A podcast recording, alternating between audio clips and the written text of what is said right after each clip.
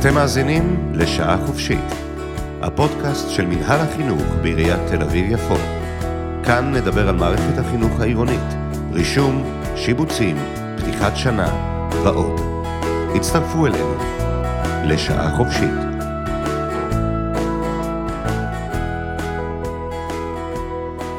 ברוכות וברוכים הבאים לפודקאסט שעה חופשית, חינוך בתל אביב-יפו. מאור, היועצת מקצועית של תוכנית ההורות העירונית, ולצידי היום נמצא איתמר קורן, מדריך הורים במרכז ההורות העירוני. היי תמר. היי ענת. איזה כיף, איזה כיף שאנחנו כאן.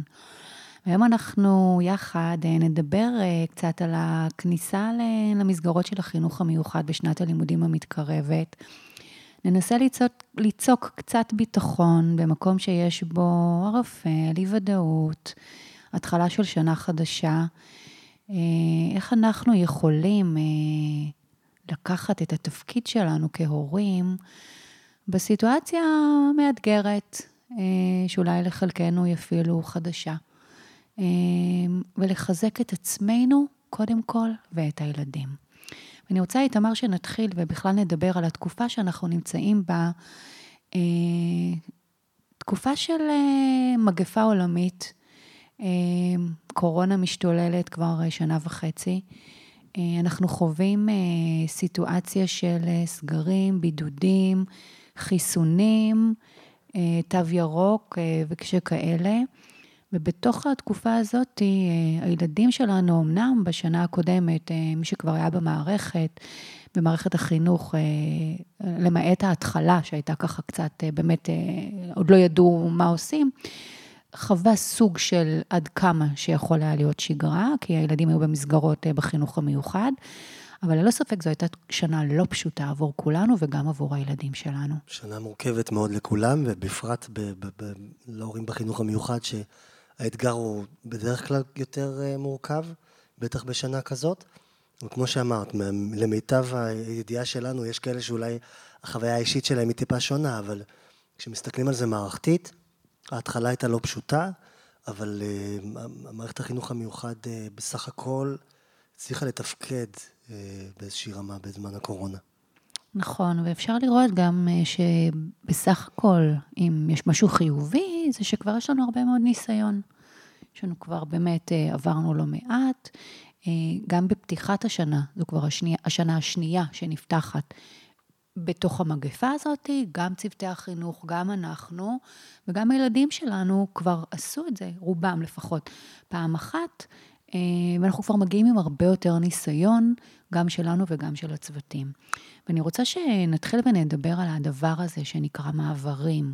אנחנו עכשיו ככה באיזשהו מעבר, ומדברים עליו, ומתרגשים, וחוששים, ופוחדים, אבל שנייה רגע, מה זה מעבר? מה זה מעבר בחיים שלנו, ובחיים בכלל של הילדים שלנו?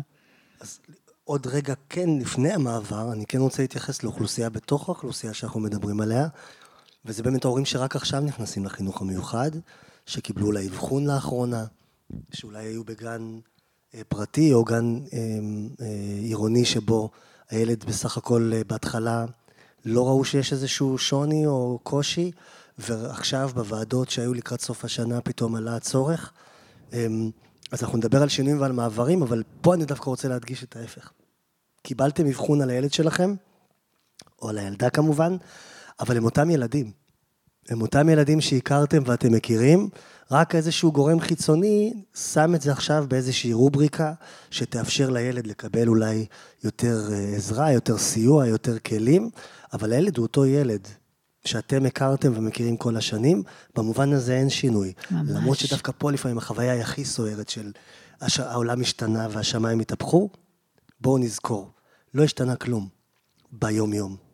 המוכר בבית. ולא השתנה כלום בילד שלנו. ולא השתנה בעיקר לא כלום. זה אותו נכון. הילד בדיוק. נכון. זה משהו שכדאי שאנחנו נזכור, אה, בטח, כמו שאתה אומר, למי שעכשיו קיבל אבחון, ומה שנקרא חייו השתנו. נכון. ובכל זאת מדובר על שינוי. על שינוי אה, של מסגרת, שיש לה צרכים שונים, אילוצים שונים, אה, התנהגות שונה. אה, ושינוי כמו כל שינוי, הוא מערער את ההרגלים הקודמים שלנו, את הסדר של הדברים שהתרגלנו.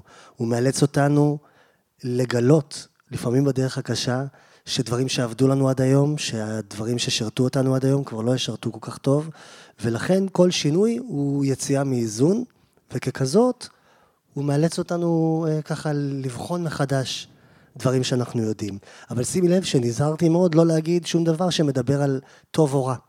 כי שינוי כשינוי הוא לא טוב או רע, הוא פשוט שינוי. השאלה אם הוא טוב או רע, היא במסגור שלנו של הדברים ובחוויה שלנו, כל עוד, כן, כמובן לא עלינו, זה לא איזה משהו שהוא פרמננטלי, סופי, כמו המוות, אבל כל שאר הדברים הם בסך הכל איזשהו שינוי של החיים המוכרים לנו, ואילוץ למצוא פתרונות חדשים. אז בואו נמשיך מכאן וניקח את זה למקום שהילד שלנו עובר מסגרת. וכשהילד שלנו עובר מסגרת, אה, גם אנחנו, ההורים, עוברים איתו מסגרת. עוברים איתו ביחד, עושים איתו ביחד את המעבר.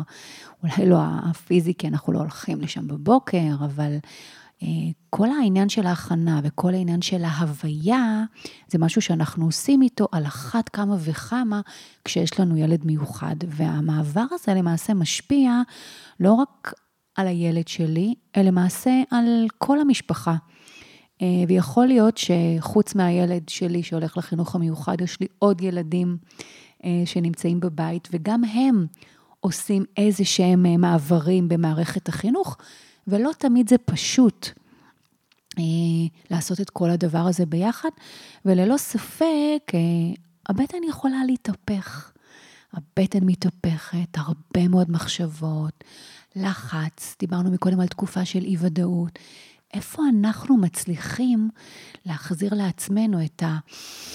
אה, אני ככה רוצה לקחת איזושהי נשימה עמוקה, את המקום היציב הזה, ולהזכיר לעצמי שאני יודע כאדם מבוגר, וגם הילד שלי כבר חווה איזה שהן אה, התנסויות שבסך הכל פיתח, וגם אני פיתחתי, אה, את היכולת להסתגל למערכת, בין אם היא חדשה או בין אם היא קודמת, כי המעברים האלה יפגשו גם אותנו, הם פוגשים אותנו, וגם כמובן את הילדים שלנו, ולא משנה כרגע באיזה מסגרת הם נמצאים בחינוך המיוחד אה, לאורך החיים. אנחנו יודעים שהילדים שלנו הסתגלו למערכות השונות במהלך החיים, והתפקיד שלנו, ההורים, זה להכין אותם להסתגלות הזאת. נכון, ואם נחזור למה שאמרנו קודם, הרבה פעמים הילדים האלה, חלק מהילדים, לא אובחנו עד עכשיו או עד לאחרונה. אז זה דווקא משהו לראות אותו בזווית החיובית של הדברים, להגיד, הוא עבר הרבה מאוד, או היא, עברו הרבה מאוד שינויים, והשינויים מתחילים מגיל אפס, הלידה היא שינוי. שינוי של מצב קיים למצב חדש וכן הלאה, והם עברו הרבה מאוד מהשינויים האלה, ובחלק מהזמן, בלי אמ, ההגדרה שאולי אמורה עכשיו להקל עליהם קצת או עלינו את ההבנה הזאת, והם עשו את זה עם אתגר הרבה יותר גדול ובלי הגורמים המסייעים שעכשיו נקבל. אז זה משהו לראות כדבר טוב. הם הצליחו בסך הכל להגיע עד הלום. יש להם יכולות, יש להם כוחות. כל ילד בפני עצמו, כמובן שצריך לעשות גם את ההבדל ולזכור לא ככה להישען יותר מדי על הילדים האחרים בבית אם יש, כי כל אחד הוא צריך את המקום שלו ואת המרחב שלו ו... אה, וכולי, אבל כל ילד עשה כבר דבר או שניים בחייו, אנחנו בתור הורים עברנו כבר כמה מעברים עם הילדים האלה, וגם אם אנחנו זוכרים אותם בזיכרון קשה או מאתגר, יש שם גם הצלחות, והאתגר שלנו זה לראות את ההצלחות האלה ולסמן אותן. נכון, ואני רוצה לקחת את מה שאתה אומר ולהמשיך את זה, ובאמת להתרכז רגע ולהתכנס שנייה אלינו, ההורים. ההורים שעכשיו אה, מאזינים לנו, לא משנה איפה הם נמצאים בדרך לאנשהו ככה ושמו את הפודקאסט ומקשיבים. אני חושבת שאחד הדברים החשובים שנזכור זה שהילדים מרגישים אותנו, והילדים מגיבים למה שאנחנו משדרים בשפת הגוף שלנו, באינטונציה שלנו. אה, אפילו בתנועות, בתנועות הגוף שלי, אם הן חדות או לא, אם אני מדבר בקול רם או בקול נמוך, אם אני לחוץ או לא לחוץ. זאת אומרת, יש הרבה מאוד מתקשורת ש, שעוברת, אה, בלי קשר כרגע עד כמה הקושי של הילד שלי, אם זה בעניין התקשורתי, שעדיין עובר. וכשאני כאימא או כאבא סומך על עצמי, שאני אצליח לעזור לילד שלי להסתגל, שאני אתחיל לעשות כאן איזושהי עבודה של פירוק, או אה, מה שנקרא לפזר את אי הבהירות שהולכת, אה, שמתקרבת, או האי-ודאות, וכשאני אסמוך על עצמי, יש סיכוי מאוד גדול שגם הילדים שלנו ירגישו את זה ויהיו בטוחים. אם אני זוכרת שאני שולחת את הילד שלי למסגרת חינוכית עם צוות מופלא, שכל מטרתו זה לקדם אותו, זה לקחת אותו עוד צעד קדימה, זה לתת לו את המענה המדויק לקושי, לצורך, כדי... הרי המטרה המשותפת של כולנו בסוף זה לקדם את הילדים שלנו ואני זוכרת שהצוות שם מיומן, מקצועי, אה, בין אם שמעתי, בין אם אני אפילו מכירה אותו מהשנים הקודמות, וזוכרת את זה ומזכירה את זה לעצמי, יש סיכוי שזה ירגיע אותי. ואם אני אהיה רגועה, עולה מאוד הסיכוי שזה גם ירגיע את הילד נכון, שלי. נכון, רגשות הם דבר מדבק. נכון. אני זוכר שכשאני הייתי, בדוגמה אנקדוטה שקצת מסבירה את זה, כשאני הייתי בטיול אחרי הצבא, הגענו לאיזה כפר אה, כזה רוחני גואטמלה שם, במקום פסטורלי, עם אה, אה, אגם יפהפה כזה מוקף בהרי געש, ואז ניגשנו שם לקבלה, והיה שם איזה בחור מגרמניה, ושאלנו אותו מה קורה פה, אז הוא אמר, אתם מגיעים לפה, באנגלית כמובן, אבל הוא אמר, אתם מגיעים ואז אה, יש אה, מדיטציה בבוקר, ובצהריים עושים ככה, ואחרי זה יש ככה. ושנינו נקראנו מצחוק על הבן אדם הזה שהוא מדבר כזה נורא כזה, ואנחנו שני ישראלים כאלה, כפכופים ומחוספסים כאלה, והעברנו שם איזה יומיים שלושה, ופתאום הגיעו איזה יום, הגיעו איזה קבוצת אה, אה, בריטיות שהגיעו, שאלו אותנו מה זה פה, ומצאתי את עצמי אומר להם, אתם מגיעים. ובבוקר יש אה, מדיטציה, וזה בקיצור, הדברים, לפעמים האינטונציה או הטמפרמנט או ה vibe נקרא לזה, כל אחד והז'רגון שלו, שאנחנו משדרים החוצה, ידביק גם את הצד השני. זה עובד, עובד גם בשלילה אגב, כן? כשהילדים מגיעים אלינו נסערים ואנחנו מוצאים את עצמנו במערבולת, אז לבוא מנוהלים לדברים האלה ולזכור שאם אנחנו נבוא, אפילו כאיזושהי הצגה, כמו שחקנים, וניקח איזשהו תפקיד של גורם ממתן, גורם נינוח יותר, זה ישפיע מהחוץ אל הפנים, גם עלינו וגם על הסביבה. נכון, אז... אה, אני אגיד אפילו יותר מזה, הביוגרפיות הכי מפוארות של כמה מהאנשים שהגיעו הכי רחוק, התחילו בקשיים מאוד גדולים בילדות, במשברים, במוגבלויות לא פשוטות. לא תמיד זה אומר שזה יהפוך להיות מכשול. לפעמים, וסליחה על האמירה קצת ניו אייג'ית, אבל אני עומד מאחוריה, לפעמים המכשול מאלץ אותנו למצוא פתרונות אחרים ולמצוא כוחות נפש אחרים, גם הילד עצמו וגם הסביבה שלו והאחים ואנחנו, ומגיעה משם צמיחה מאוד מאוד גדולה, ודווקא אה, זה גורם מזרז להתפתחות ולא מעכב. אז, אז הנה זה, זה כבר איזשהו אה, כלי ככה שאנחנו יכולים אה, לתת להורים שמקשיבים לנו, ואני חושבת שאנחנו צריכים לזכור שעקומת הלמידה של הילדים היא שונה.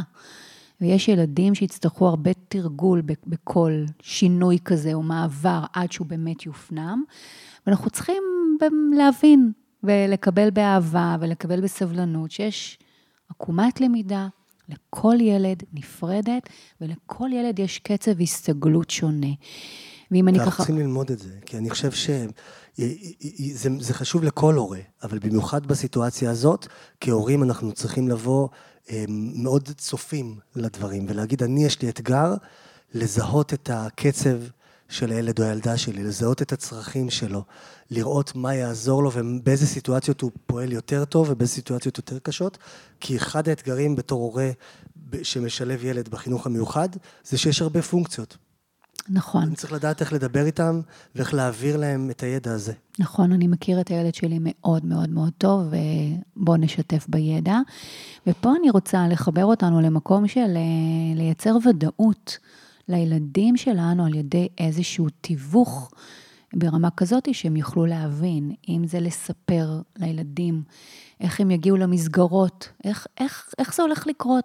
תהיה הסעה, אנחנו לוקחים אותך, מי יחזיר אותך, איך תחזור, מה יהיה במהלך היום, אה, לספר לילד על סדר היום שיהיה לו. ככל שתהיה לילדים שלנו אה, תחושה או ידע על מה הולך להיות, תעלה ככה תחושת הביטחון שלהם.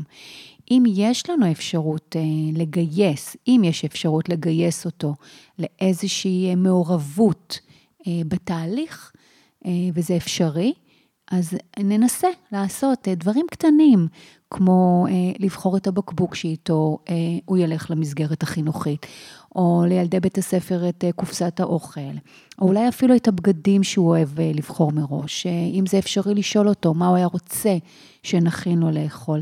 לאפשר להם בחירה והחלטה איפה שאנחנו חושבים ששם זה יכול לעבוד, אה, כדי באמת להפוך אותם עד כמה שניתן לשותפים למעבר הזה. ולאמן אותם, לאמן אותם קצת בכוחות שלהם. אה, בזמנו היה, לפני כמה שנים, היה ב-yes, אני מקווה שמותר להגיד אה, חברות מסחריות פה.